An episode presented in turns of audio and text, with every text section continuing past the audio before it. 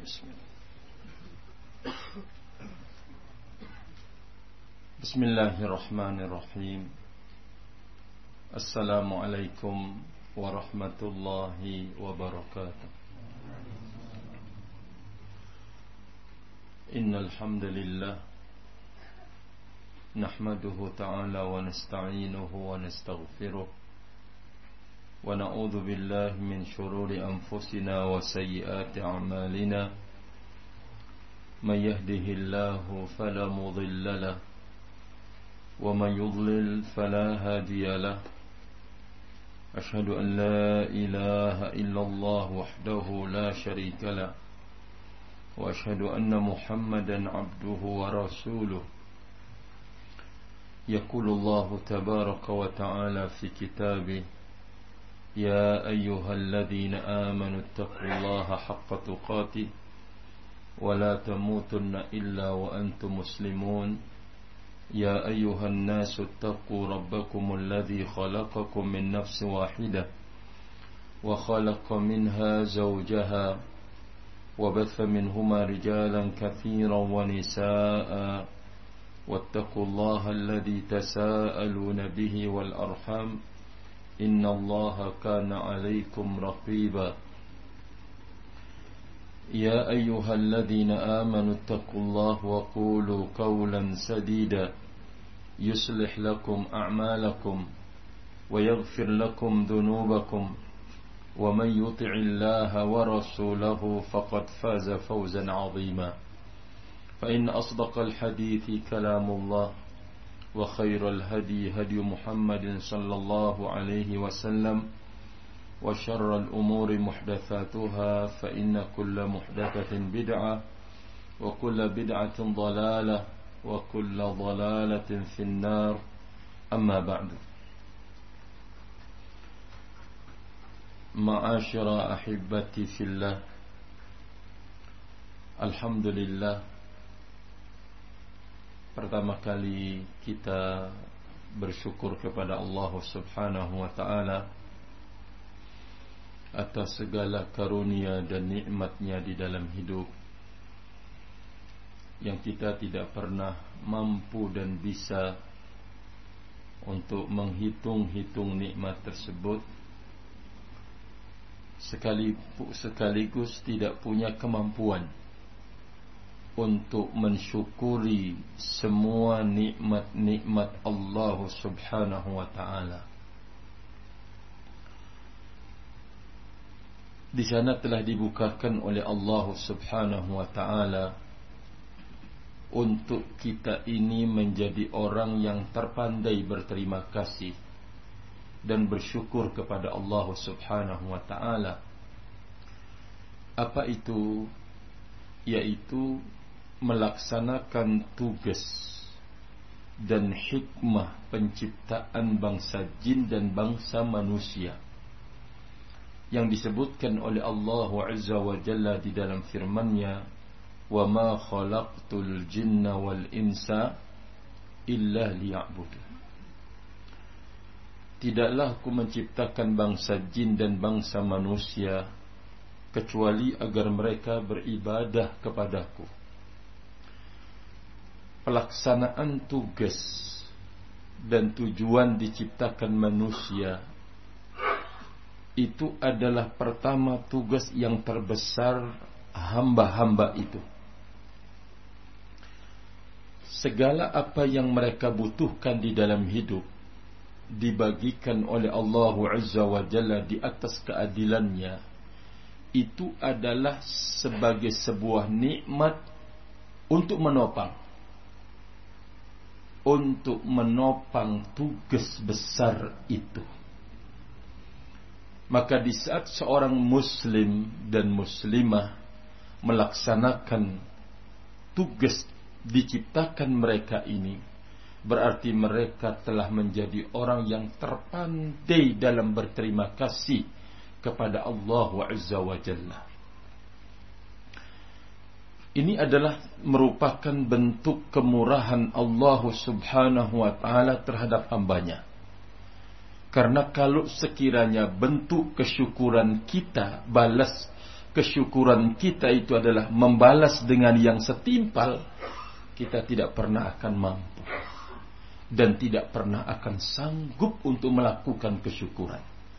Allah tidak membutuhkan itu semua. Allah tidak membutuhkan untuk kemudian imbalan jasa dari kita sebagai seorang hamba. Allah Maha Kaya.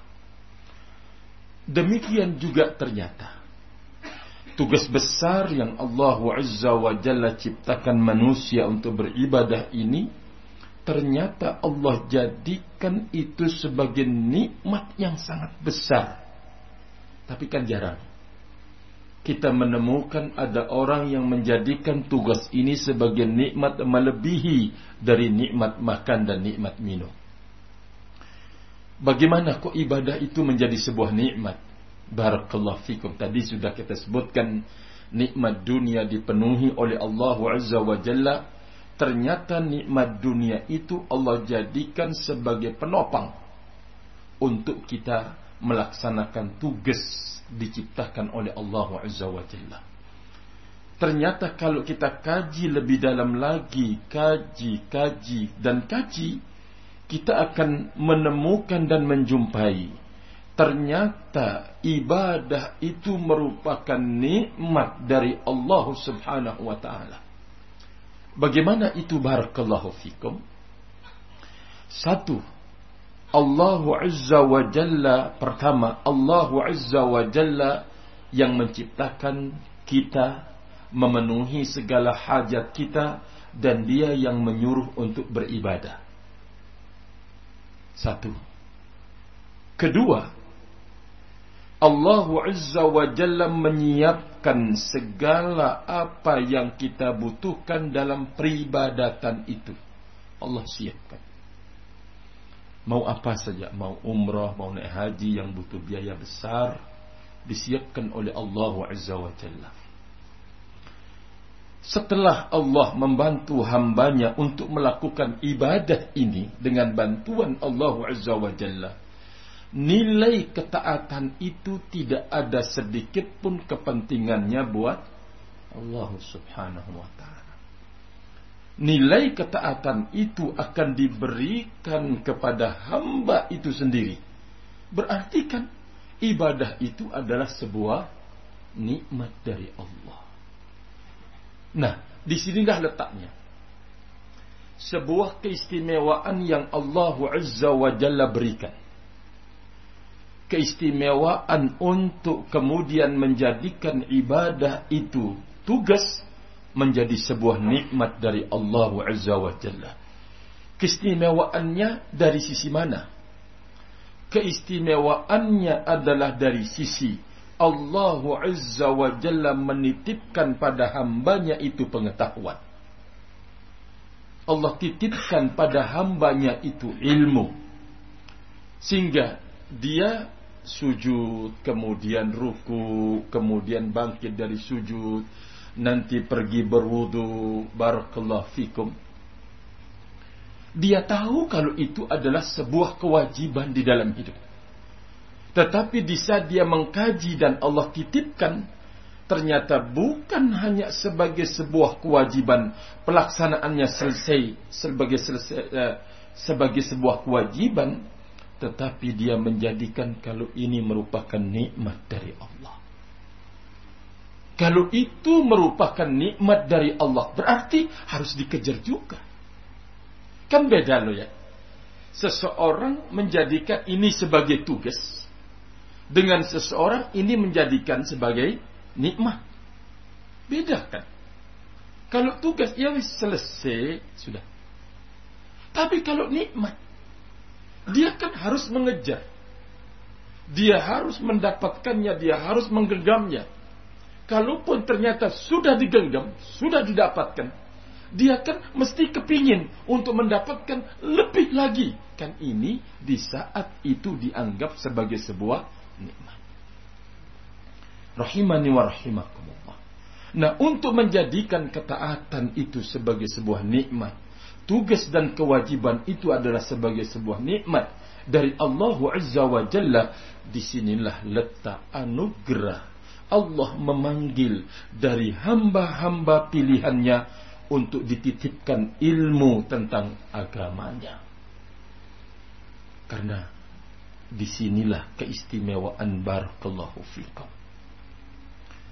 Sekarang berangkat dari ini semua.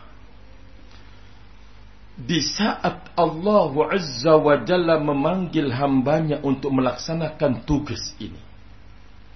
Mesti kalau hamba ini benar-benar sudah belajar ilmu agama, dia akan tahu ternyata nikmat ini sangat-sangat besar. Kapan? Di saat dia tahu ternyata untuk menuju nikmat ini harus melalui perjuangan yang besar. Bedakan kalau mau mencari sesuap nasi ya, yang menghadang insya Allah ya jin untuk apa sih menghadang saya mencari sesuap nasi sama-sama. Setan juga demikian.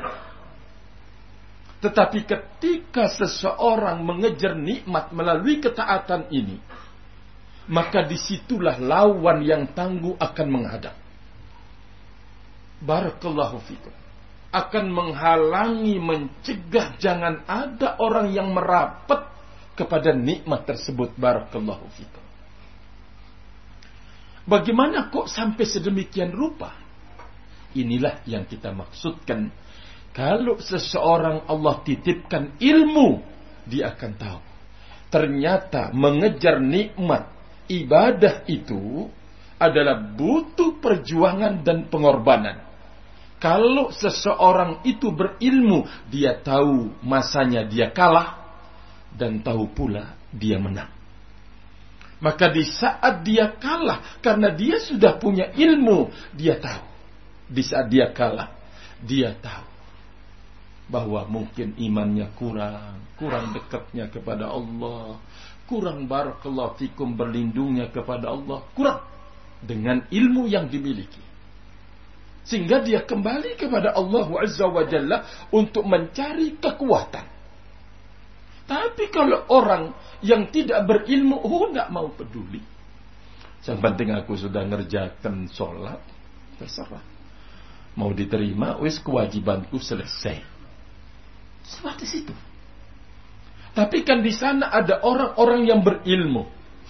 Dia tahu kalau ternyata ibadah itu akan dinilai penilaian ibadah itu ada syarat-syaratnya.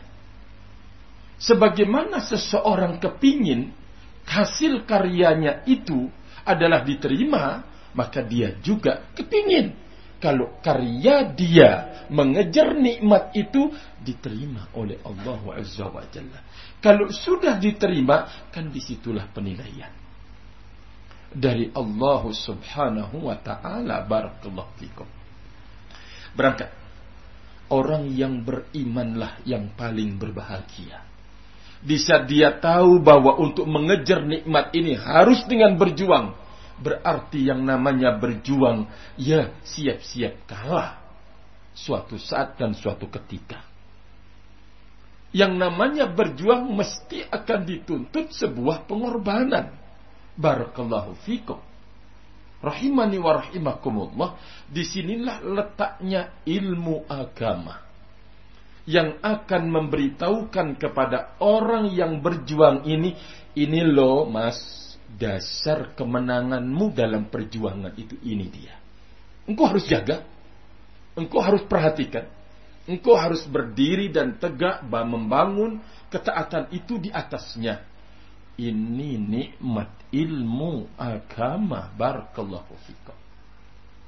Rahimani wa rahimakumullah jami'an. Nah kalau suatu ketika kalau tadi gambarannya dia kalah. Dia kembali dengan ilmu agama. Dia menyadari kalau imannya kurang. Dia menyadari kalau semuanya kurang dengan ilmu agamanya itu. Suatu ketika ternyata dia terus menang, terus menang, terus menang. Dia tahu bahwa kemenangan ini adalah sebuah pertolongan Allah yang diturunkan. sebuah pertolongan dan bantuan Allah Azza wa Jalla yang diturunkan berarti dengan ilmunya dia akan banyak memuji Allah atas ketaatan yang dikerjakan. Dia tidak akan akuisme. Apalagi kalau menjadi orang yang ujub.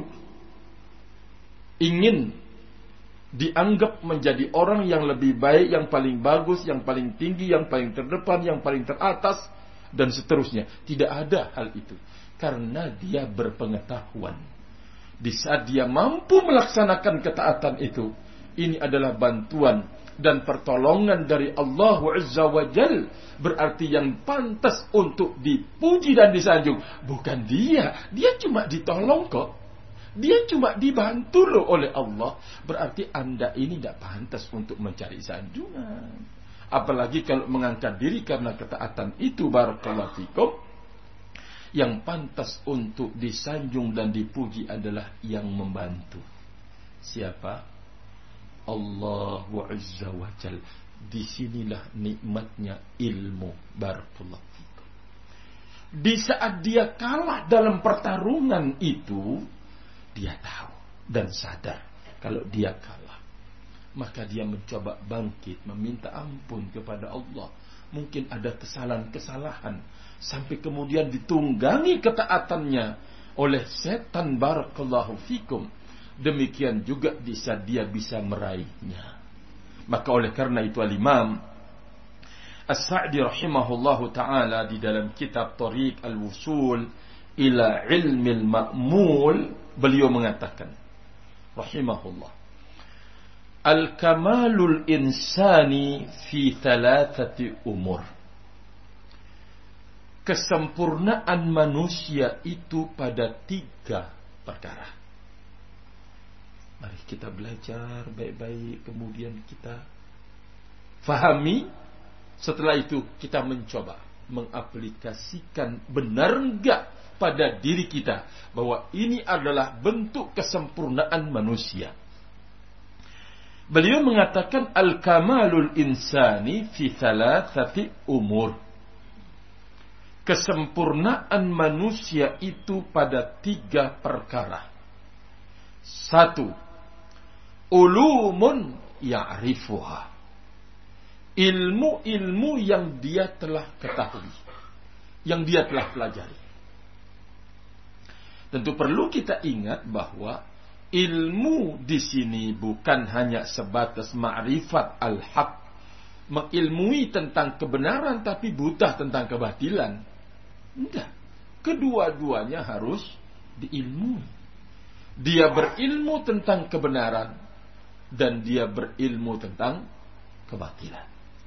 Nah, seseorang baru dikatakan pintar, cerdas, berakal, hebat setelah dia mengilmui tentang kebenaran itu, dia kerjakan, dia lakukan, dia perbuat, dan berilmu tentang kebatilan itu, dia menjauh dan dia menghindar.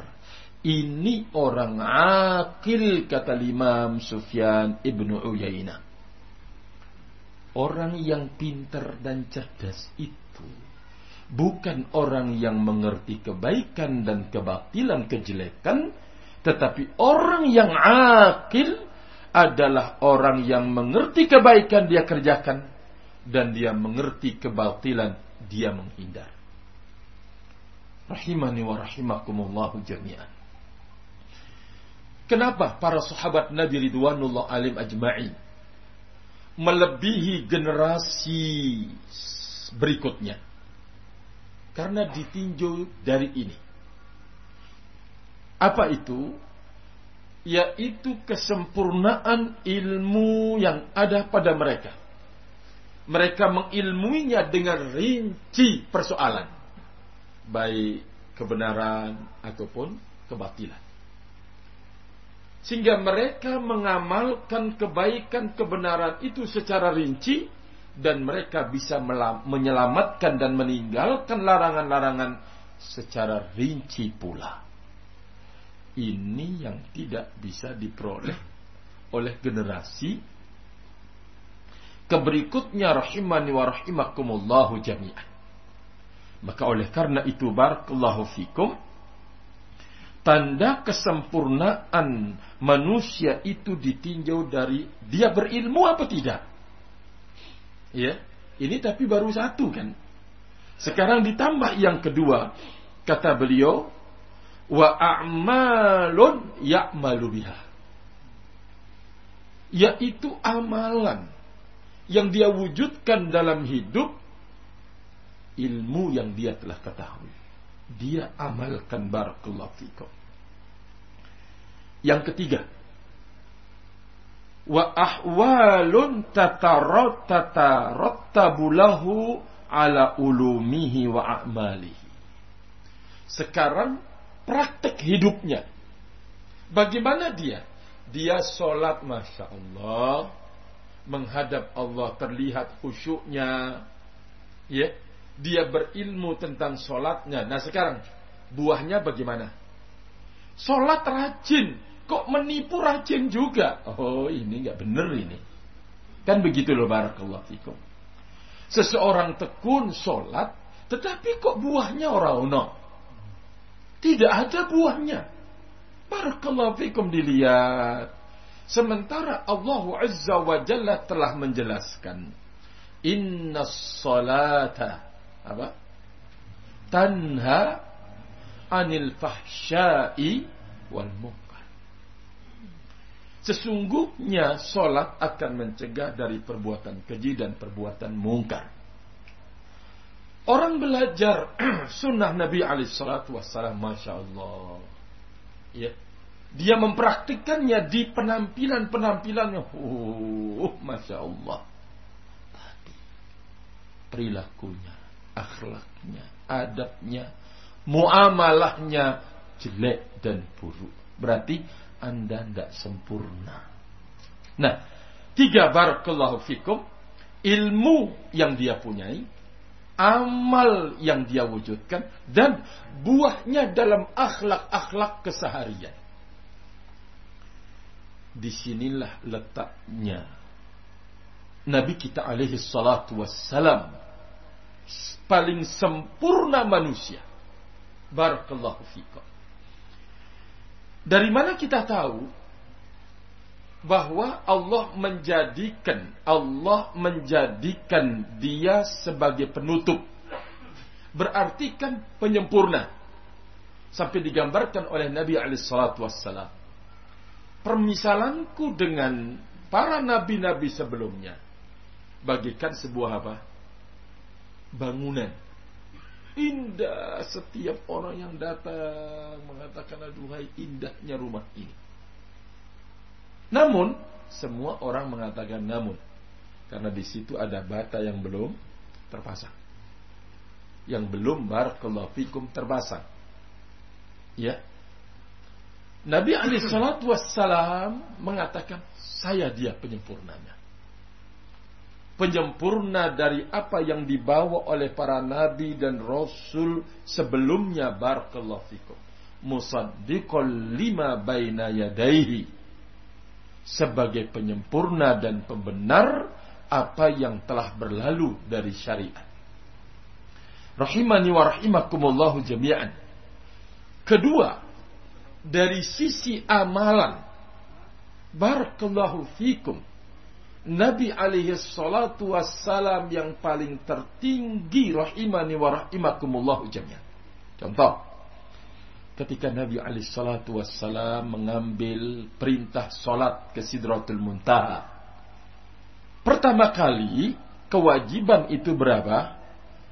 Khumzin 50 loh. Ketemu sama Nabi Musa alaihi salatu wassalam balik Muhammad. Umatmu itu kecil-kecil. Tidak mampu. Mau melaksanakan lima puluh kali sehari semalam. Subhanallah sudah. Balik lagi. Turun. Ya, turun lagi. lima belas dan dikurangi lima belas terus barakallahu fikum turun sampai kemudian terakhir lima itu pun Nabi Musa alaihi salatu wassalam. Nabi Musa alaihi salatu wassalam balik anda. Umatmu tidak sanggup. Maka barakallahu fikum Nabi merasa ada rasa malu untuk kembali meminta keringanan melaksanakan sholat lima waktu sehari semalam. Tapi di saat itu Nabi memberitahukan bahwa nilai pelaksanaan lima sholat lima kali sehari semalam dinilai lima puluh nilai. Perhatikan berlipat ganda lu ya. Penilaiannya dari Rabbul Izzah subhanahu wa ta'ala. Ketaatan yang dilakukan oleh Nabi kita Muhammad sallallahu alaihi wasallam berlipat ganda nilai yang dipersiapkan oleh Allah Azza wa Jalla. Nah, keberikutnya Nabi alaihi salatu wassalam innama bu'ithtu li utammima makarimal akhlak. Jadi manusia itu benar-benar indah di saat dia hidup di atas ilmu, pengamalan ilmunya terlihat buahnya, akhlaknya, adabnya, perangainya, muamalahnya. Ini adalah tanda dari kesempurnaan pada diri seseorang. Ya, nah, ya akhlaknya bagus, sabar. Wah, tapi tidak punya ilmu. Ilmu nggak ada. Terus amalan adanya berbuat maaf-maaf bid'ah berbagai macam cara. Ya bentuk-bentuk ragam penyelisihan terhadap syariat Allah Azza wa Jalla melalui amalan. Oh ini orang serba kurang kok. Ya. Tapi kan maaf-maaf lo ya tinjauan kita yang berilmu beda dengan tinjauan masyarakat kita. Orang yang masyarakat kita menilai bagaimana dia bergaul bersama mereka. Oh sabar, masya Allah orangnya penilaian seperti itu. Mau ilmunya bagaimana, mau amalannya bagaimana, di rumahnya bersama tidak ada. Yang penting dia bergaul bebas. Astagfirullah. Dia bergaul baik bersama masyarakat. Masyarakat juga punya dalil loh. Apa itu? Hablum minan nas harus dijaga. Kan begitu loh. Apa arti hablum minan nas? Hubungan manusia harus dijaga. Ini penilaian. Mau jelek hubungannya dengan Allah nggak peduli. Yang penting hubungannya dengan manusia itu apik. Ya. Barakallahu fikum. Nggak peduli. Hubungannya dengan Allah azza wa ini pandangan manusia yang barakallahu fikum tidak dititipkan ilmu pengetahuan. Tapi kalau pandangan orang yang sempurna hidupnya tentu kan beda. Barakallahu fikum beda penilaiannya. Oh, tidak ada artinya. Anda mau menipu orang untuk menutupi kebodohannya, kejahilannya, bahkan maaf-maaf mungkin di antara amalannya ada yang itu bentuk kesyirikan kepada Allah Azza wa Jalla sebagai dosa besar. Barakallahu fikum. Ini penilaian kacamata orang awam. Nah, semestinya kita harus mengambil bagian yang terbanyak dalam masalah ini. Pertama, kita sudah Allah titipkan ilmu pengetahuan. Dua, kita sudah melakukan yang terbaik dari pengamalan ilmu. Semestinya harus kita hiasi untuk menjaga hablum minan nas. Sebagaimana mereka. Maka yang terbaik untuk kemudian dikeluarkan bagi manusia ini adalah mereka-mereka yang disebut dengan ahlus sunnati wal jamaah. Terbaik orang dikeluarkan buat manusia rahimani wa rahimakumullahu jami'an. Maka beliau mengatakan setelah itu beliau menyebutkan wa afdalul ilmi wal amali wal hal seutama-utama ilmu amal dan kondisi kata beliau dia beliau sebutkan secara apa namanya beraturan Al-ilmu billahi wa asma'ihi wa sifatihi wa af'alihi. Berilmu tentang Allah Azza wa Jalla berarti masuk di dalamnya ilmu terkait dengan rububiyah Allah, terkait dengan hak-hak Allah Subhanahu wa taala untuk diibadahi, untuk disembah. Yang kedua, nama-nama dan sifat-sifat Allah Azza wa Jalla. Yang ketiga, wa af'alihi berilmu tentang ya berilmu berilmu tentang perbuatan-perbuatan Allah. Bagaimana itu perbuatan Allah? Mencipta, kemudian menghidupkan, memberi rezeki, mematikan, menghukum, memberikan manfaat. Semuanya ini adalah perbuatan-perbuatan Allah. Jadi ilmu yang paling utama itu ini dia.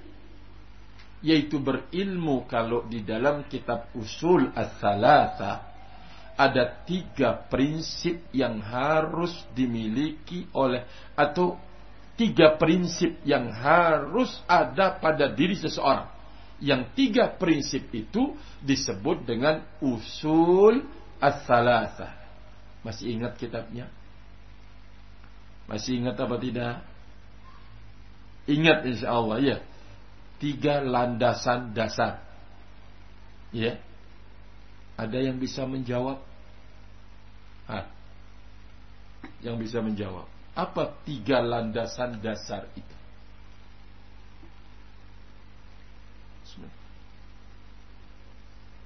Hmm. Satu. Ma'rifatullah. Berilmu tentang Allah Azza wa Jalla. Kedua. Ma'rifatun Nabi. Berilmu tentang Nabi Sallallahu Alaihi Wasallam. Ketiga. Ma'rifatu dinil Islam bil adillah mengenal Islam dengan dalil-dalilnya. Kita ambil yang pertama. Ma'rifatullah. Berilmu tentang Allah subhanahu wa ta'ala. Ini merupakan intisari dari tiga pondasi. Berilmu tentang Allah. Berilmu tentang Allah Azza wa Jalla pada tiga hal berilmu tentang hak-hak Allah untuk disembah, berilmu tentang nama-nama dan sifat-sifat Allah, dan yang ketiga, berilmu tentang perbuatan-perbuatan-perbuatan Allah. Mencipta, memberi rezeki, menghidupkan, mematikan, ya, mencabut nikmatnya, memberikan nikmatnya. Semuanya ini adalah terkait dengan makrifat kepada Allah Subhanahu wa taala. Beliau menjelaskan, ma'asyiral muslimin yang saya hormati bahwa seafdal afdal ilmu ini dia. Kedua, seafdal afdal amal sekarang.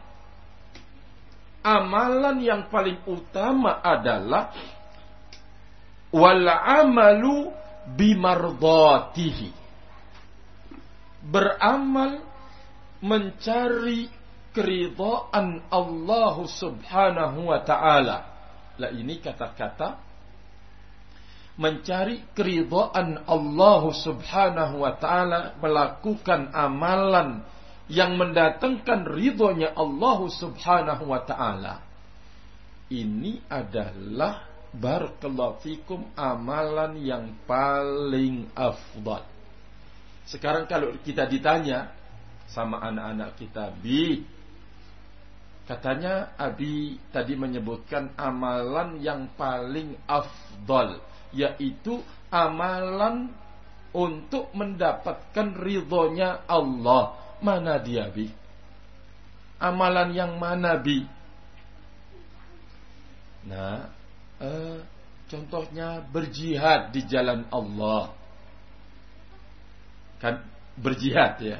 Loh, di dalam hadis Nabi Ali Shallallahu Wasallam ada orang yang pertama kali dinyalakan api lebih.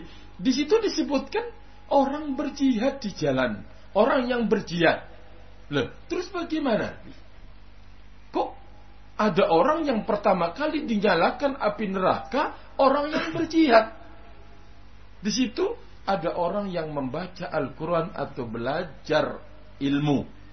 Di situ juga disebutkan orang yang bersedekah. Bagaimana, Bi?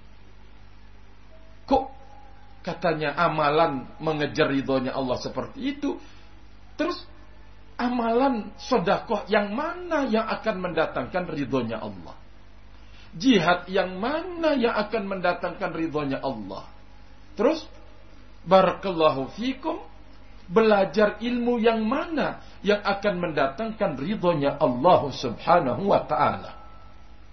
Nah dengan pertanyaan ini kalau abinya maaf nak saya ndak ndak tahu. Ah, perhatikan anaknya ya lebih apa? Lebih pintar kan begitu loh. Ya, di saat sang ab menemukan anak lebih pintar seperti itu, piye? Senang apa marah? Hah? Senang apa marah? Senang kan, masya Allah. Sesok saya kasih hadiah ya. Uh, ini pendorong abimu untuk belajar, kan begitu loh. Ya, bar ini kalau abinya benar-benar perhatian. Nah kalau abinya nggak perhatian, ya, tanya ustadzmu sana. Kan gitu loh. Tanya ustadzmu, saya bukan ustadz kok. Ya, suruh nanya ustadznya. Barakallahu fikum. Lah ini Abi nggak nggak apa namanya nggak demikian semestinya kan gitu loh. Anak ini mau menggeret abinya supaya semangat lo belajar bi. Abi kan nyuruh saya belajar. Bahkan marah Abi kalau saya nggak belajar. Terus Abi siap lo banting tulang peras keringat nyarikan biaya semestinya kan lo Abi lebih semangat yang ini lo Bi. Maksudnya anaknya kepingin begitu. Tapi tanya ke dong. Sendiri pada ustadznya. Nah ini kan barakallahu fikum sesuatu yang tidak membangun anaknya. Ya, kalau misalkan dia mengatakan, oh Ta'ala, kita berangkat ke ustadz di situ atas, kita tanyakan. Ya, kan ini luar biasa ya bagi seorang anak terbangun maknawinya untuk kemudian mau mengkaji dan mau mendalami lagi semangat karena lihat abinya semangat kan begitu barakallahu fikum nah kalau sang bapak itu sudah mendapatkan ilmunya misalkan ya sudah mendapatkan ilmunya maka dengan ilmu dia bisa menjawab anaknya yang mau berbahagia, yang mau mulia dengan ilmu itu, dia bisa menjawab. Nah, tidak semua amalan kita itu diterima oleh Allah. Tidak semua amalan yang kita kerjakan itu akan mendatangkan ridhonya Allah SWT. Terus, kecuali amalan yang apabila kita bangun di atasnya, amalan kita diterima, amalan kita diridhoi oleh Allah Azza. Kan begitu barakallahu fikum. Nah, bisa menjelaskan pertama kalau amalan itu dikerjakan benar-benar atas landasan keikhlasan. Ya, semata-mata mencari ridhonya Allah Azza wa Jal. Tidak menginginkan sanjungan, tidak menginginkan pujian dari manusia, benar-benar dia melakukannya itu untuk Allah Subhanahu wa taala. Ini satu. Yang kedua, nak, bahwa amalan itu tidak boleh keluar dari tuntunan dan bimbingan Rasul alaihi salatu wassalam. Ya. Barakallahu fikum. Uh, kalau anaknya kepingin hatinya pintar kan bi uh, kan kita disuruh untuk setiap ucapan kita kan ada dalilnya lebih. Nah, kan begitu loh anak yang seperti ini, masya Allah diberikan peluang loh. Ya, apa dalilnya bi? Masya Allah kalau abinya sudah belajar masih ingat-ingat wama wama wama wama umiru loh nah awalnya gitu. Tidak bisa ngelangsungkan, tapi sudah ada semangat. Nah, ini dia bar fikum landasan amalan yang akan mendatangkan ridhonya Allah Azza sebagai seafdal-afdal amalan yaitu amalan yang mendatangkan ridhonya Allah Subhanahu wa taala barakallahu fikum yaitu amalan yang dibangun di atas landasan keikhlasan dan mutaba'atun nabi sallallahu alaihi wa ala alihi wasallam. Yang ketiga terkait dengan ahwal terkait dengan ahwal kondisi yang paling afdal adalah kata beliau wa ma tarattaba 'alaiha min al-akhlaqil jamilah wal awsafil hamidah apa yang menghasilkan membuahkan akhlak akhlak yang indah dan sifat-sifat yang terpuji. Ya. Berarti kan di saat seseorang itu belajar ilmu lalu dia mengamalkan buah dari ilmu yang dipelajari itu akan terlihat pula di saat dia berhubungan dengan manusia. Bagaimana? Akhlak yang agung, akhlak yang mulia. Barakallahu fikum. Nah, ini semestinya yang ada. Tapi, di sana ada orang yang manhatnya kuat. Akidahnya Masya Allah. Tapi, akhlaknya jelek dan buruk. Itu mengatakan sempurna apa Ustaz ini? Hah? Sempurna ikhwan ini sebagai seorang uh, manusia Nah sekarang kita sedang membicarakan tentang kesempurnaan manusia itu ditinjau dari berapa sisi tadi? Tiga sisi. Pertama ilmunya, kedua amalnya, ketiga buahnya di kehidupan sehari-hari. Barakallahu fikum. Barakallahu fikum. Kemudian beliau menyebutkan, fahadihi fahadha ashrafu ma fid dunya. Ini adalah sesuatu yang paling asyraf, yang paling mulia, yang paling tinggi, yang paling mahal, yang paling teratas di dunia. Wajazauhu dan nilai yang akan didapatkan adalah ashrafu ma fil akhirati apa yang paling tertinggi, paling teratas, paling ter, terdepan di akhirat kelak. Sekarang tadi sudah kita gambarkan di depan. Untuk seseorang muslim dan muslimah menjadi manusia yang sempurna ini banyak nggak tantangannya? Banyak sekali.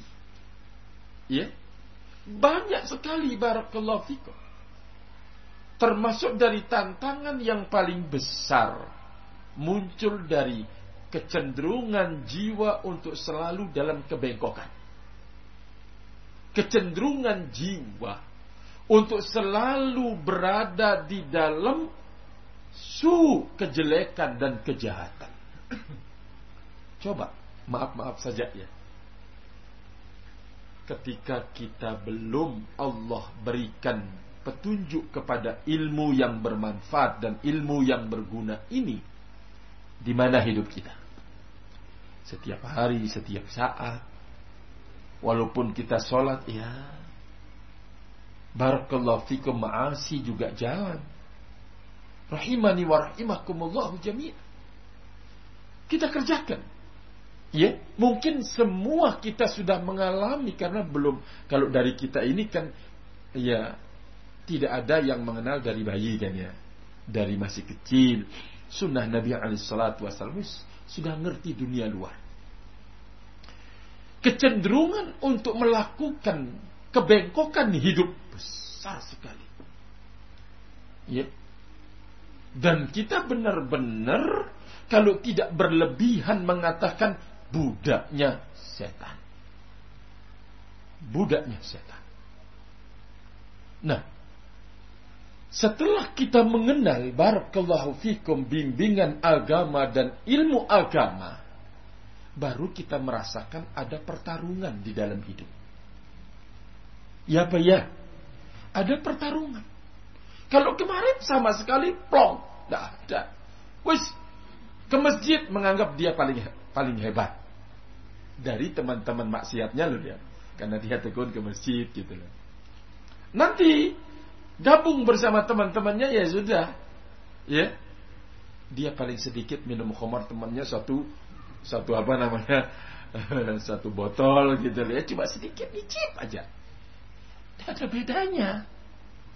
Ya. Tapi menganggap diri wah dalam kemaksiatan dia paling ngerem.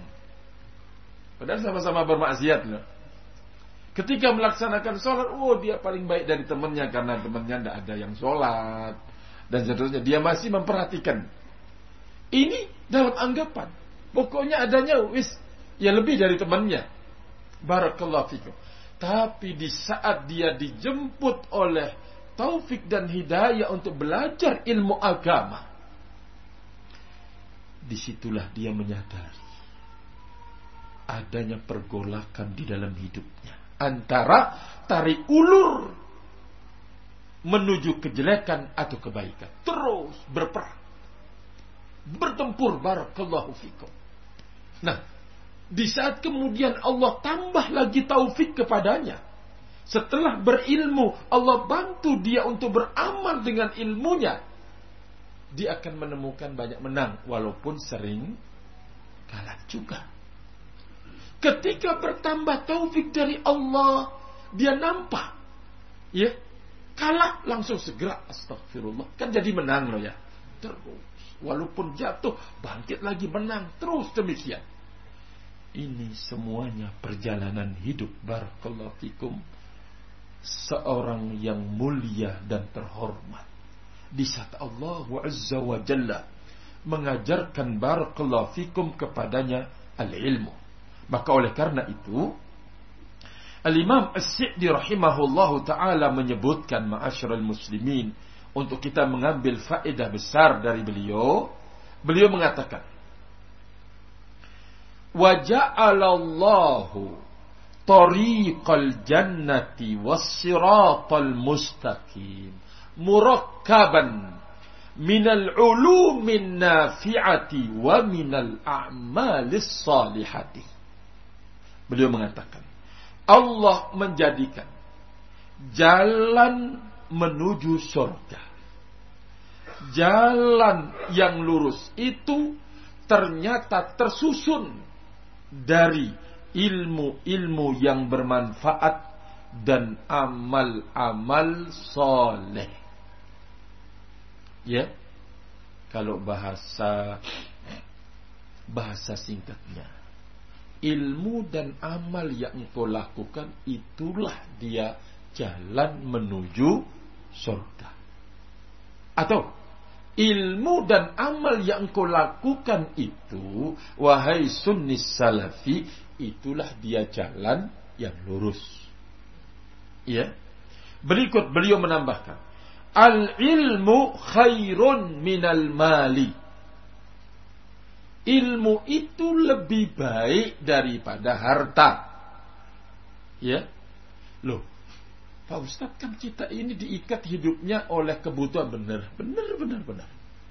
Allah sendiri mengatakan ya wala tansa nasibaka nasibaka mina dunia. Ya jangan lupakan bagianmu terhadap dunia. Barakallahu fikum kata Allah Subhanahu wa taala.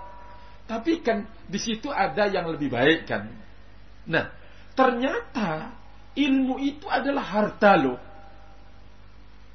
ketika Abu Darda radhiyallahu taala anhu menyebutkan bahwa tidak ada sodakoh yang dikeluarkan oleh seorang hamba lebih besar, lebih mahal, lebih utama daripada menyebar ilmu nasihat. Berarti kan ilmu itu adalah harta. Harta benda. Beliau menjelaskan bahwa ilmu orang mendapatkan ilmu itu lebih baik dari almal harta benda yang dimiliki. Sekarang beliau menyebutkan al ilmu yahrusuka. Ilmu itu akan melindungi engkau. Menjaga dan memelihara engkau. Wa anta tahrisu tahrusul mala. Adapun harta kan anda yang menjaganya. Ya apa ya? Kalau ilmu, dia yang akan menjaga kita. Ya, Masya Allah. Makanya di Barakallahu Fikum satu pelajaran yang sangat-sangat indah ya dari Nabi kita Muhammad sallallahu alaihi wasallam. Di saat orang-orang fakir, di saat orang-orang fakir, nanti saya sebutkan betapa indahnya ilmu, eh, betapa indahnya harta kalau dibawa dengan ilmu. Ya, Kata Nabi alaihissalatu wassalam uh, Abu Hurairah radhiyallahu taala anhu bercerita orang-orang miskin, fakir dari kalangan Madinah Al-Ansar mendatangi Nabi alaihissalatu wassalam. Kata mereka, "Zahaba ahlu duthuri bil ujuri." Rasulullah, orang-orang kaya sudah berlalu, pergi dengan mendapatkan harta, dengan mendapatkan pahala-pahala. Zahaba ahlu duthuri bil ujuri. Terus mereka tambahkan yusalluna kama nusalli wa yasumuna kama nasum wa yatasaddaquna bifuduli a'malihim amwalihim. Kata orang-orang miskin ini ya Rasulullah orang-orang kaya sudah pergi berangkat dengan pahala-pahala yang besar mereka sholat kita sholat kata yang fakir miskin barakallahu fikum orang-orang miskin Kedua, mereka berpuasa, kita berpuasa. Catatan yang ketiga, mereka bersodakoh dengan harta mereka yang lebih. Berarti mereka tidak bisa melakukan kan? Itulah yang menyebabkan mereka merasa di hadapan eh, orang-orang uh, kaya. Maka di saat Nabi Ali Shallallahu Wasallam mengatakan, maukah Aku ajari kalian yang kalian bisa bersodakoh dengannya. Ya, disebutkan kalian bertahmid, tahmid itu adalah sodakoh, tahlil itu adalah sodakoh. Ya, disebutkan barakallahu fikum oleh Nabi alaihi salatu amalan. Ya, sudah mereka senang, riang, bergembira. Setelah itu balik lagi. Ya Rasulullah, mereka melakukan apa yang kita lakukan. Maksudnya orang-orang kaya ketika mendengar bahwa ternyata tahlil, tahmid, takbir itu adalah sodako. Ya Rasulullah, mereka juga melakukan hal itu ya Rasulullah. Ini kan sebuah perlombaan ya. Ya ada yang dahulu, yang menang maksudnya dalam perlombaan, ya ada yang terlambat. Tapi sama-sama berlomba kan yang kaya berlomba ketika mereka mendengarkan ilmu itu dari lisan Nabi alaihissalatu wassalam orang kaya ini gak mau kalah sama orang miskin maka mereka berlomba juga bertasbih bertahmid banyak mereka datang lagi maka Nabi Shallallahu Alaihi Wasallam memberikan sebuah jawaban yang menyejukkan hati mereka. Ya, tidak kemudian ya apa namanya ya memang begitu kalian terima aja. Ya enggak kan? Ya itu kan keputusan Allah. Ya terima aja. Nabi Shallallahu Alaihi Wasallam tidak menjawab dengan itu kata Nabi Alaihi Wasallam dalika fadlullah yu'tihi man yasha' itu adalah sebuah karunia lebih dari Allah yang Allah berikan kepada siapa pun yang Dia kehendaki. Dengan jawaban ini ya sudah pasrah. Artinya bahwa mereka berlomba-lomba ya dengan kemampuan yang ada pada mereka. Tapi mereka tidak kemudian hasad kepingin ya Allah apa namanya bersihkan harta bendanya, ludeskan semuanya. Ya, perlombaan yang terjadi di tengah para sahabat Nabi Ridwanullah alaihi ajma'in. Catatan yang sangat penting barakallahu fikum. Di saat Allah Azza wa Jalla memberikan seseorang harta, kemudian dititipkan padanya ilmu pengetahuan, betapa indah harta benda yang dia miliki. Sampai Nabi Ali salatu wassalam mengatakan sallallahu alaihi wasallam, la hasada illa fitnatai. Tidak boleh hasad kecuali pada dua orang. Satu disebutkan oleh Nabi Shallallahu Alaihi Wasallam adalah orang yang Allah berikan padanya harta. Dia habiskan, dia manfaatkan di jalan Allah Azza wa Jalla.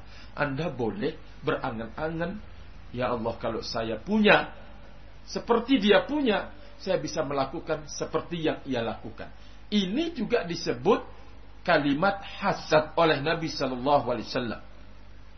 Para ulama menyebutkan itu adalah hasad yang dimaksud di sini adalah ghibtah.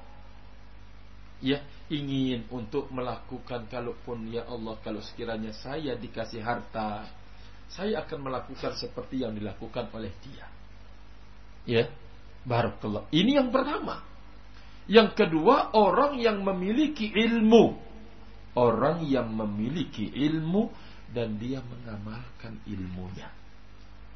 Seseorang boleh mengatakan, "Ya Allah, kalau sekiranya saya punya ilmu seperti dia, saya akan bisa melakukan seperti apa yang dia lakukan dan dia kerjakan." Rahimani wa rahimahumullah, itu gambaran sebuah harta yang berberkah kalau harta itu benar-benar dibungkus dengan ilmu. Ya, Barakallahu fikum. Tapi kalaupun kalaupun kalaupun ada orang yang kurang diberikan harta tapi diberikan ilmu maka itu adalah harta benda yang mahal yang tidak boleh disia-siakan. Ya. Siapa pun kalau sudah dia hidup dengan ilmu indah hidupnya walaupun dia miskin walaupun dia fakir kalau dibungkus dengan ilmu. Bagaimana kalau kaya lebih indah lagi? Kenapa? Dia bisa melakukan apa yang tidak bisa dikerjakan oleh orang miskin. Dia bantu ya barakallahu fikum muslimin dan muslimat yang membutuhkan dia membantu perjalanan dakwah ilallah subhanahu wa ta'ala ini benar-benar memperindah harta benda yang dia miliki rahimani wa rahimakumullah. Jadi ilmu itu lebih baik daripada harta dari sisi ilmu itu menjaga dia dan harta dia yang akan menjaganya. Kan beda barakallahu fikum. Yang kedua kata beliau al ilmu yashabuka fidur durika salat harta ilmu itu akan menemanimu di tiga negeri. Pertama, fid dunia di dunia ilmu akan menemani engkau. Wa fil barzah dan di alam barzah. Kalau harta sampai di mana dia menemani kita? Dunia tok, tidak ada yang kita bawa. Ke alam barzah tidak wa yauma wa yaumi yakuma eh, wa yaumi yakumul ashhad dan terakhir ilmu itu akan menemani sampai pada hari kiamat. Harta terbatas hanya bisa menemani kita di dunia saja. Berarti kan lebih baik ya. Barakallahu fikum. Kata beliau, "Wal malu in furida wujuduhu sahabaka sohbatan munakkadah fi halil hayati dunia. Harta, kalaupun harta itu benar-benar ada wujudnya, menemani engkau, engkau akan mendapatkan kelelahan dan kecapean. Ya apa ya? Hah? Seseorang bekerja mencarikan. Lah, mulai dari pagi taruhlah dia setengah hari lah, ya. Lelah apa capek? Hah?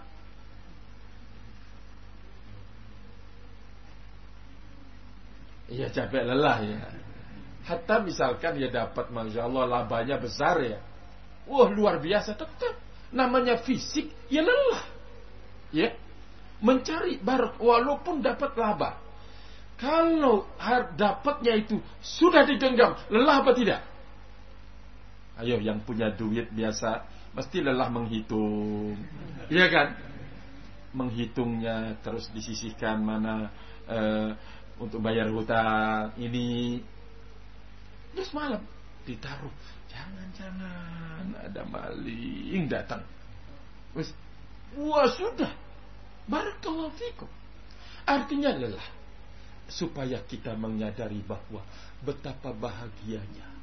Di saat Allah menitipkan kepada kita ilmu. Di saat kita tidak punya, tetapi kita punya ilmu. Di saat kita punya apa adanya, ada ilmu. Di saat kita punya harta benda, Allah titipkan ilmu. Bukankah ini keberuntungan dan kebahagiaan besar di dalam hidup kita? Barakallahu fikum. Jawabannya iya rahimani wa rahimakumullah jami'an. Kemudian beliau menyebutkan, Al-ilmu nurun yuhtada bihi fi dhulmuwati syukuk wal jahalah. Ilmu itu adalah penerang yang akan menerangi dalam kegelapan keraguan-raguan di dalam hidup dan jahalat kebodohan kita di dalam hidup. Wahayatun tuqimu al-abda wa tuwassiluhu ilal jannah. Tadi beliau menyebutkan bahwa ilmu itu adalah cahaya di dalam kegelapan. Akidah kegelapan amal dan seterusnya Kedua, ilmu itu adalah hayatun, kehidupan. Tukimul abda yang akan membangkitkan hamba dan menyampaikan dia menuju jannat, yaitu surga. Ya, kalau dalam bahasa Al-Qur'annya al-ilmu kan nur. Di tempat yang lain Nabi Allah Azza wa Jalla menyebutkan ilmu itu ruh yang menghidupkan. Ini yang beliau maksudkan.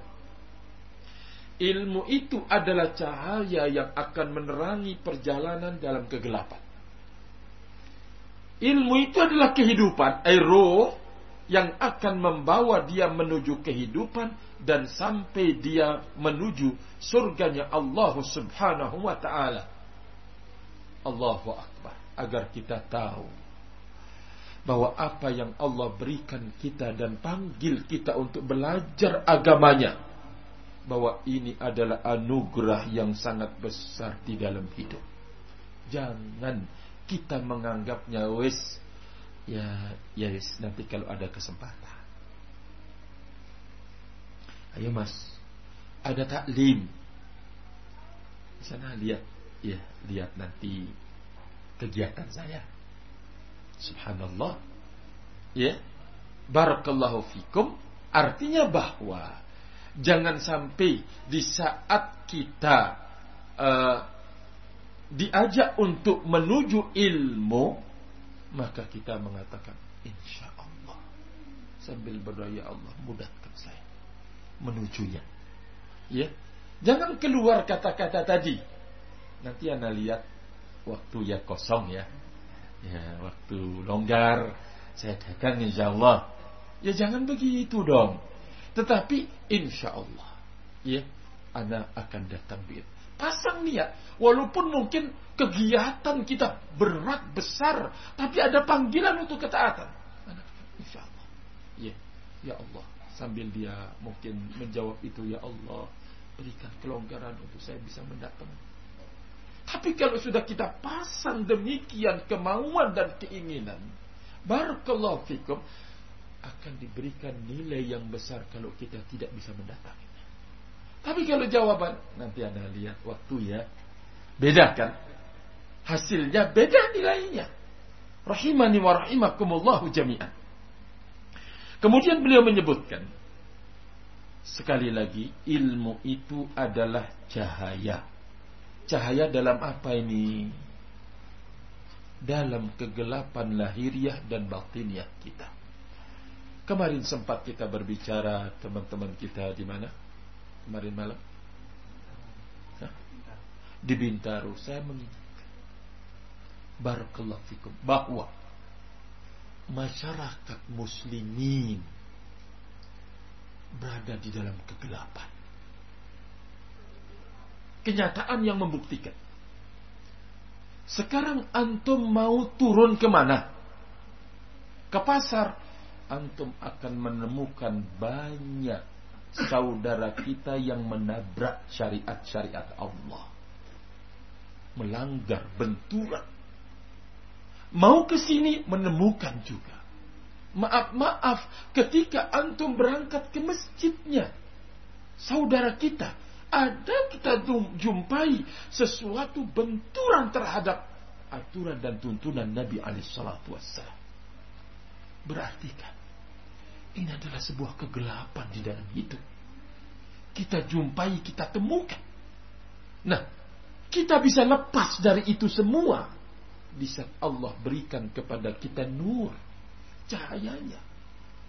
Di tempat kerja kita tahu. Kita bawa lentera ini. Oh, itu tidak boleh. Di tempat barakallahu fikum kita ke pasar. Kita bisa menjaga dan melindungi diri. Ketika kita jualan, kita terus tersinari barakallahu fikum. Berarti ilmu itu adalah nikmat yang sangat agung yang akan membahagiakan orang. Orang yang salah tadi yang berbenturan dengan syariat, berbenturan di pasar, bahkan di masjid, menganggap bahwa dia sudah melakukan yang terbaik. Bukankah itu adalah gambaran sebuah kebodohan ya? Kebodohan sekali. Makanya barakallahu fikum di saat kita dipanggil oleh Allah Azza wa Jalla. Dibukakan kesempatan dibukakan waktu luang oleh Allah Azza wa Jalla untuk belajar agamanya. Berarti kita ingin dibebaskan dari kegelapan hidup. Barakallahu fikum. Ketemu orang tua kita ya maaf maaf mungkin di Jawa ya. Masuk rumah di situ sudah ada gantung di pintu. Apa yang gantung yang kita maksudkan Hah? Jimat, ya. Ada tergantung jimat. Di situ ada gambar pedang, alif, alif, alif, ba, ba, ba, tak, tak. Jimat juga. Iya. Di mobil ada. Iya. Di toko ada juga. Rumah, loh. Kok kita melihat ke atas ada apa namanya kelapa Terus di situ ada padi. Barakallahu fikum. Ini merupakan sebuah penampilan hidup yang kita jumpai. Alhamdulillah Allah Azza wa Jalla panggil kita untuk belajar agamanya. Benar-benar Allah titipkan cahaya untuk menerangi barakallahu fikum. Lah, kalau sekiranya cahaya ini wes aku nggak kuatlah bawa lampu ini dibuang. Ya, kira-kira bagaimana? Orang yang seperti ini kita akan menemukan lebih jelek dia daripada orang awam. Lebih jelek daripada orang awam. Kenapa? Orang awam uh, artinya orang yang awam itu gambarannya tersesat karena memang tidak tahu. Kalau ini tersesat sudah sudah tahu lebih dan lebih berat dia untuk kembali kepada jalan yang benar setelah dia tersesat setelah dia berilmu. Dia tersesat setelah berilmu lebih berat untuk kembali lagi dibanding orang yang tersesat jalannya karena memang ketidaktahuan dan kebodohan. Inilah ucapan al-Imam As-Sa'di rahimahullah di saat beliau menjelaskan firman Allah Subhanahu wa taala summun bukmun umyun fahum la yarji'un. Di saat mensifati kaum munafiki summun mereka tuli. Bukmun mereka bisu bukan karena tuli telinganya nggak mendengar ya. Mendengar ya hujah sampai kepadanya ilmu. Demikian juga mulutnya bukan karena bisu tapi ya memang nggak mau mengatakan ini salah itu. Benar. Omyun bukan karena matanya yang buta. Orang yang seperti ini tersesat dengan kondisi dia tahu fahum la yarjiun. Mereka tidak akan kembali lagi dibanding dengan orang yang tersesatkan karena ketidaktahuan sama sekali. Makanya untuk melihat kalau orang yang tersesat setelah dia berilmu itu jarang kita jumpai dia mau balik. Dibanding dengan orang yang tersesat di atas ketidaktahuan barakallahu fikum. Ya seperti dulu kita karena memang nggak tahu. Rahimani wa rahimakumullah jami'an. Nah, Keberikutnya beliau mengatakan, "Mazala ilmul alim yu'lamu au yu'malu bihi au yustafadu minhu." Terus menerus ilmunya seseorang itu dipelajari, diambil manfaatnya, dikerjakan, diambil faedahnya. Maka orang yang berilmu kondisinya demikian, fasahifatu hasanatihi Fizdiyadin fi halil hayat wa ba'dal mamat. Kalau begitu, orang yang Allah titipkan buatnya ilmu yang seperti ini, lembaran-lembaran kebaikannya setiap saat berkurang apa bertambah? Hah? Bertambah di saat dia hidup di dunia dan di saat dia meninggal dunia. Barakallahu fikum. Kemudian beliau mengatakan, Al-ilmu huwal asasul a'zam li jami'il muamalah. Wa huwa syartu, wa huwa syartu li sihhatil aqwali wal a'mal. Ilmu itu merupakan dasar yang paling besar untuk semua muamalat bentuk bergaul hidup di dalam hidup ini dan itu menjadi syarat benarnya ucapan dan benarnya amalan. Saya tambahkan lagi. Apa Aisyah? Sampai jam berapa? Oke. Okay. 10 menit lagi. Sekarang jam berapa? Enggak. Itu benar ya? Apa salah? Salah. Ya. Karena tidak ada mau lihat ke mana gitu loh. Saya khawatir ikhwanuna barakallahu fikum bosan. Ya. Saya sampaikan lagi. Al-jahlu da'un qatilun. Kebodohan itu adalah penyakit yang membunuh. Wal ilmu hayatun. Ilmu itu adalah kehidupan. Wadawa'un nafi'un dan obat yang bermanfaat. Kemudian beliau menyebutkan, kalau demikian, hajatun nasi ilal ilmi a'zam min hajatihim ila ta'ami wasyarabi. Kebutuhan manusia terhadap ilmu itu lebih besar dibanding dengan kebutuhan mereka terhadap makanan dan minuman. Berikutnya beliau mengatakan, dengan apakah Allah Azza wa Jalla dikenal? Dengan apa? Nanti dijawab sama beliau. Lalu kemudian dengan apa seseorang itu ditunjuki jalannya ke jalan Allah?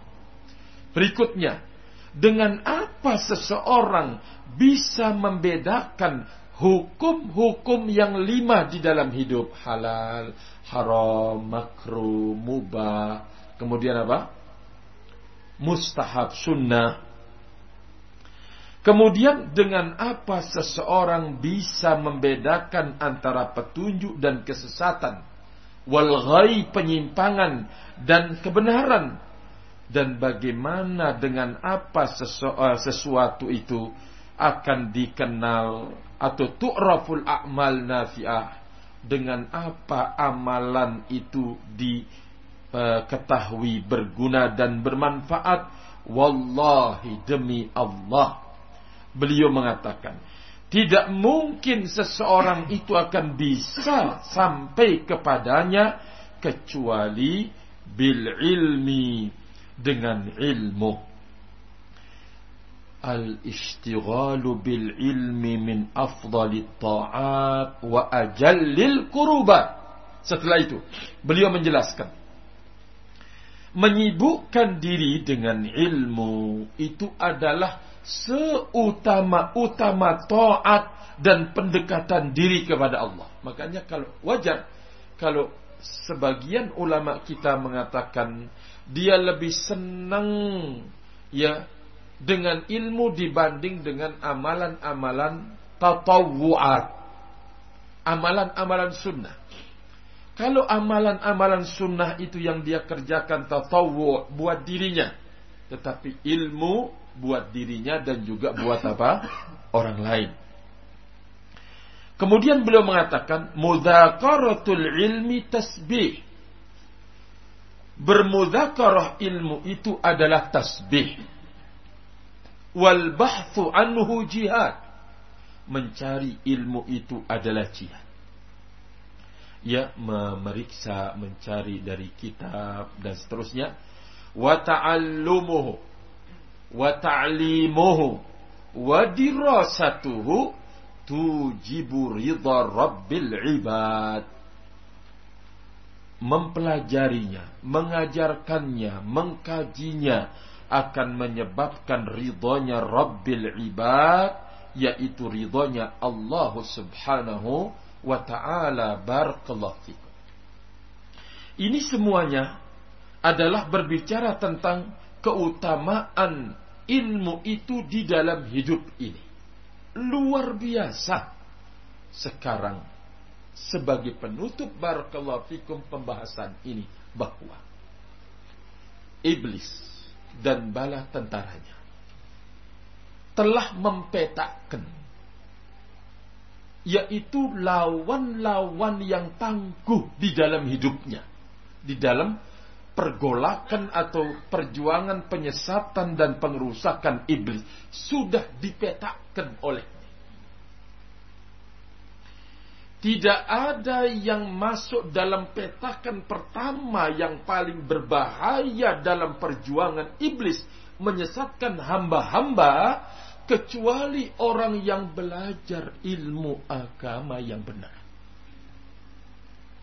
Ini adalah lawan dan musuh yang paling tangguh dan berbahaya. Barakallahu fikum. Bagaimana itu? Tadi sudah disebutkan. Orang yang berilmu itu membawa apa tadi? Lentera kan.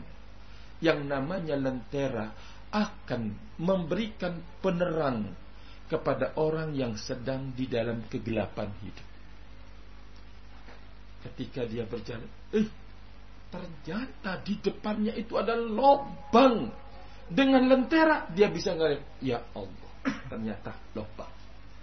Ya akhi, itu lubang. Ini perbuatan yang diharamkan oleh Allah. Tahu dia tertahan untuk terjatuh ke dalam lubang. Dengan apa? Dengan ilmu, lentera yang dimiliki oleh orang yang belajar berikutnya sudah termasuk di dalam lubang, sudah dijerat, barakallahu fikum, sudah dibelenggu, maka tidak ada yang melepaskan dia dari belenggu ini kecuali orang-orang yang berilmu. Masih ingatkah kita? Seseorang yang Nabi Shallallahu Alaihi Wasallam menceritakan telah membunuh 99 nyawa. Dia ingin bebas. Tetapi siapa yang akan bisa mengeluarkan, membantu dia dari jeratan setan ini? Siapa? Nabi Ali Shallallahu Wasallam bercerita, dia mencari a'lama ahlil ardi. Apa arti a'lama? Orang yang paling berilmu di muka bumi ini. Dia sedang berlumuran di dalam noda-noda dosa sudah terperangkap, sudah barakallahu fikum dibelenggu dan dijerat oleh setan. Barakallahu fikum dia tahu kalau yang akan menyelamatkan dia adalah orang yang berilmu. Makanya dicari orang yang paling berilmu di muka bumi ini. Ditunjukkanlah pertama kali kepada siapa? Ayo, Hmm? Ditujukan kepada seorang ahli ibadah. Pendeta. Ya. Ahli ibadahnya orang Nasara. Perangkatlah dibawa orang ini. Setelah itu diperkenalkan bahwa orang ini sudah membunuh 99 nyawa. Adakah baginya pintu untuk bertobat? Kalau antum atau kita yang sudah diberikan ilmu pengetahuan seperti ini, kita akan bisa menjawab dengan enak. Ada nggak pintu taubat baginya? Kita akan menjawab, ada. Tapi sang ahli ibadah ini menjawab dengan kebodohan. Mengatakan, tidak ada. Coba. Setelah jawabannya nggak ada, kira-kira apa yang terjadi? Apa? Disembelih loh. Genap seratus. Disembelih barakallahu fikum. Jawaban dengan kebodohan kan berbahaya. Orang sedang mau untuk kemudian bebas dari belenggu ini malah diikat lagi dengan belenggu yang lain. Tidak ada yawe sekalian seratus nyawa dalam kondisi dia sudah menumpahkan seratus yang menghil, melenyapkan seratus nyawa masih tetap mencari siapa? Orang yang paling berilmu karena dia tahu. Inilah yang akan membebaskan dia dari belenggu ini adalah orang yang berilmu. Coba kita lihatkan coba kita dengar kelangsungan hadis Nabi alaihi salatu wassalam. Berangkatlah mencari Sampai kemudian dia bertemu dengan orang yang memang benar-benar berilmu. Dengarkan perjalanan hidup orang ini. Bebas dan lepas dari belenggu. Dan menjadi orang yang selamat di dunia dan di akhirat. Dia mendatangi bahwa orang ini sudah membunuh seratus nyawa. Adakah baginya untuk bertaubat? Apa kata orang alim itu? Apa? Siapa yang menghalangi dia dari taubat? Maksudnya gak ada. Yang menghalangi dia dari bertaubat. Sudah hilang, lenyap dari keputusasaan. Karena dia sudah mendapatkan jawaban yang sudah sekian persen belenggu itu lepas darinya. Keberikutnya, sang alim ini mengatakan, jangan kamu kembali ke negerimu. Karena negerimu itu adalah negeri yang jelek. Dua, lepas. Berikutnya, pergilah kamu ke negeri itu. Di sana ada orang-orang yang beribadah kepada Allah maka beribadahlah engkau kepada Allah bersama mereka. Sudah lepas. Tinggal sekarang menunggu rahmat Allah Azza wa Jalla. Karena dia sedang berjalan. Belum melakukan kebaikan. Sekali lagi. Belum melakukan seperti apa yang digambarkan. Sampai ke tujuan. Lalu dia beribadah. Ma'asyiral muslimin. Tinggal menunggu rahmat dan kasih sayang Allah. Berjalanlah sampai di pertengah di tengah jalan ajal pun datang apa? Menjemput. Malaikat azab ingin mengambilnya. Karena dia belum mengamalkan apa pun. Malaikat rahmat ingin mengambilnya. Karena dia sudah berjalan menuju kebaikan. Terjadilah. Sudah. Allah mengutus malaikat diwujudkan dalam bentuk manusia untuk menjadi hakim. Maka diputuskanlah untuk melakukan pengukuran dari negeri mana ke negeri mana yang dia lebih dekat. Dilakukanlah pengukuran. Allah Azza wa Jalla memerintahkan kepada negeri yang dituju untuk mendekat dan negeri yang ditinggalkan untuk menjauh sampai kemudian dia diambil oleh malaikat apa? Rahmat. Dia bisa lepas dari belenggu bahaya itu karena ilmu dan orang-orang yang berilmu. Berarti orang yang paling berbahaya dalam peta kekuatan bagi usaha pengerusakan iblis maaf maaf antum antum ini kita barakallahu fikum yang paling berbahaya di hadapannya. Karena sekarang nampakkan kita sendiri merasa terselamatkan. Dengan itu kita mencoba menarik tangan istri kita dan anak-anak kita. Terasa. Bukankah itu adalah barakallahu fikum kekuatan besar yang dimiliki. Keberhasilan rahimani wa rahimakumullah. Nah, setelah kita menyadari kalau kita adalah masuk dalam peta pertama lawan yang tangguh, makanya kan ujiannya besar loh. Orang yang berilmu, ujian pertama kali adalah dari sisi dunia. Dari sisi dunia. Bagaimana ujian dari sisi dunia? Ini Pak Ustadz, Pak Guru, Pak Kiai atau siapa atau alim ulama. Mau ditembus jadi syubhat wah repot ini. Syubhat apa? Dia pembantah syubhat dia ini dia itu. Hah? Ada pintu yang lain. Oh nah ini lemah dari sisi keduniawian. Ya sudah dijor. Dipanggil seseorang yang memang ahlu dunia dijor. Ayo Pak Ustaz di rumah ada mobil di rumah. Wah terus terus Nas'alullah salamatul. Semoga Allah lindungi kita semuanya. Untuk tidak sampai ahlu dunia menguasai kita. Bolehlah dunia itu ada dalam genggaman. Tetapi hati kita tidak tergantung kepada dunia. Kita bisa dengan dunia ini membagi, membagi. Bisa kita barakallahu fikum menabung untuk akhirat kita. Tetapi jangan sampai hati kita ini bergantung kepada dunia bolehlah. Barakallahu fikum. Sekali lagi kita bisa menggenggamnya tetapi jangan sampai hati ini tergantung padanya. Ini satu. Ke mana kita gantungkan?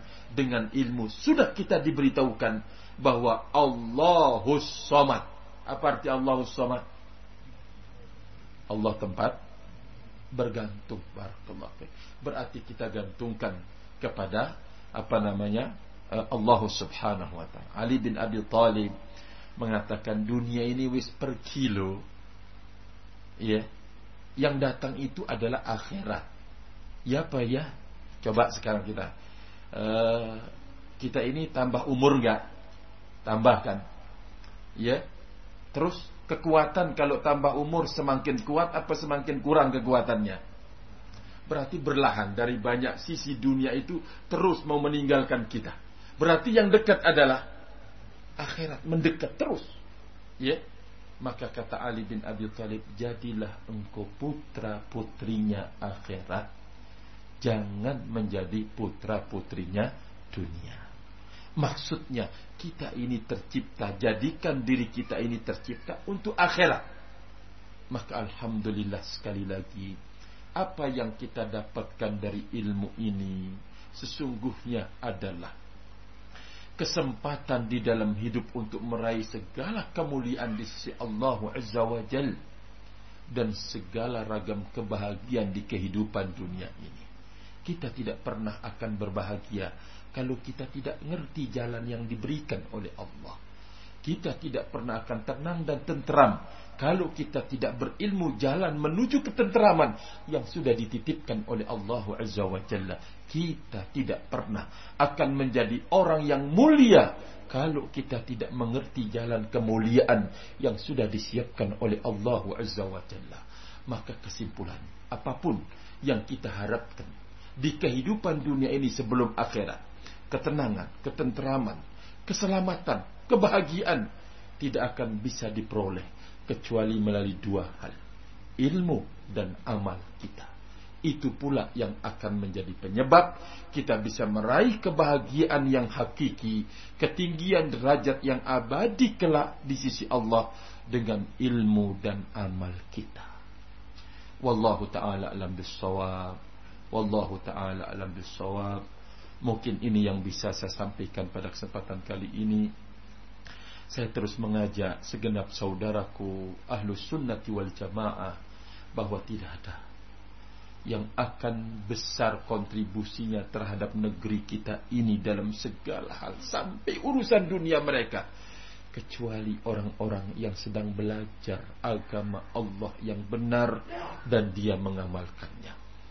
Maka tidak boleh segenap saudaraku kaum muslimin Barakallahu fikum untuk merasa minder. Untuk merasa minder di saat Allah berikan kepadanya ilmu yang lurus dan benar itu ma'asyiral muslimin. Dia harus terus menjaga bahwa dia berada di dalam kemuliaan karena dia sudah pegang jalannya dan unsur untuknya menjadi mulia barakallahu fikum yaitu ilmu dan amal. Wallahu taala alam bisawab dan sebelum saya tutup saya mengucapkan banyak-banyak terima kasih kepada siapa pun yang menjadi penyebab kegiatan ini terlaksana dan terwujud saling ta'awun bainana untuk kemudian uh, terlaksananya dengan baik dan bagus. Tidak ada kata dan kalimat yang pantas saya ucapkan. Jazakumullahu khair wa barakallahu fikum. Demikian juga ikhwani ahlus sunnah wal jamaah yang menyempatkan diri untuk menghadiri majlis taklim ini. Barakallahu fikum. Semoga Allah azza wa jalla mengikhlaskan kita pertama kali dan memberikan kita keberkahan. Barakallahu fikum. Dan kekuatan untuk menjaga nikmat yang besar ini yaitu ilmu yang berguna dan bermanfaat buat kita di dunia sebelum akhirat dan berguna buat orang lain. Rahimani wa rahimakumullah Allahumma amin Allahumma amin wa jazakumullahu khair wa barakallahu fikum Mohon maaf atas segala kekurangan, kesalahan dari diri dan syaitan dan kebenaran itu mutlak dari Allah Subhanahu wa taala. Wa akhiru da'wana anil hamdulillah subhanakallahumma bihamdika asyhadu an la ilaha illa anta astaghfiruka wa atubu ilaik. Wassalamu alaikum warahmatullahi wabarakatuh.